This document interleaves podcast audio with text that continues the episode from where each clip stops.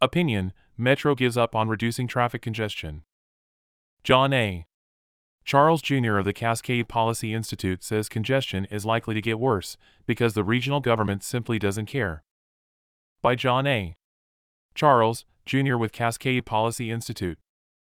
For the past thirty years, opinion polls have consistently shown that highway congestion relief is the top transportation priority for Portland area residents.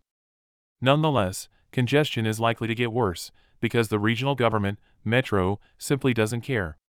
Every five years, Metro is required to update its regional transportation plan, which provides the blueprint for how transportation facilities will be built and operated. The current update, now available for public review, has a short list of performance measures. One of them states that congestion, defined as travel on regional throughways that falls below an average speed of thirty-five miles per hour, will be acceptable for up to four hours per day. If your commute happens to occur within that four-hour period, congestion will be a permanent feature of your life. The R T P shows that the region experienced more than four hours of delay on fifteen percent of highways in twenty twenty. Metro predicts this number will rise to sixteen percent in twenty forty-five. Metro thinks it can mitigate traffic by tripling the levels of biking, walking, and transit use. That sounds nice, but various agencies have been trying to get people out of their cars for decades without much success. The R T P predicts that transit use will rise from four percent to five percent of trips by twenty forty-five, while walking and biking will remain flat. Metro does not anticipate a significant increase in road capacity. The R T P shows that by twenty forty-five, regional population will grow by twenty-nine percent from twenty twenty levels, employment will increase by twenty-three percent, while total road miles will only increase by two percent. No other type of infrastructure is artificially constrained this way.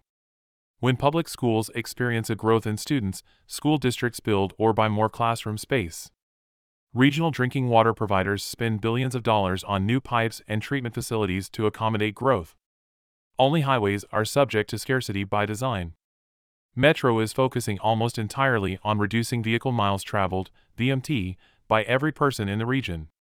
This is another strategy that will fail. We know this because in nineteen ninety-one, the Oregon Land Conservation and Development Commission adopted the Transportation Planning Rule, T P R, which required per capita V M T reductions in seven large urban areas by ten percent over twenty years and twenty percent over thirty years. By the end of the planning horizon, twenty twenty-one, there was no evidence that this ever happened or that it could even be measured. Moreover, reducing V M T is not socially beneficial, especially for low-income families and those seeking employment. Jobs and housing are scattered throughout the region, and getting from home to work by transit is not practical for most people.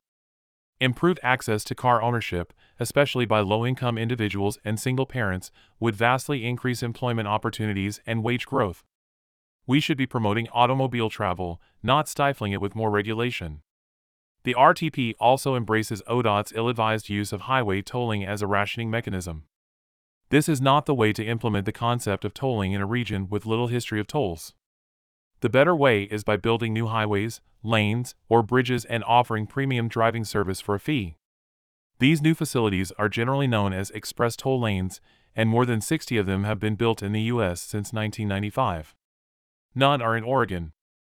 A good way to test this idea would be to abandon the twenty-five-year effort to replace the I five interstate bridge and use tolling to finance two new bridges across the Columbia River, one upstream from I two oh five and one downstream from I five.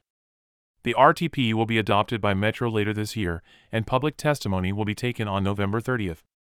Metro councilors are elected and accountable to voters, so if congestion is a concern, this is your chance to speak up.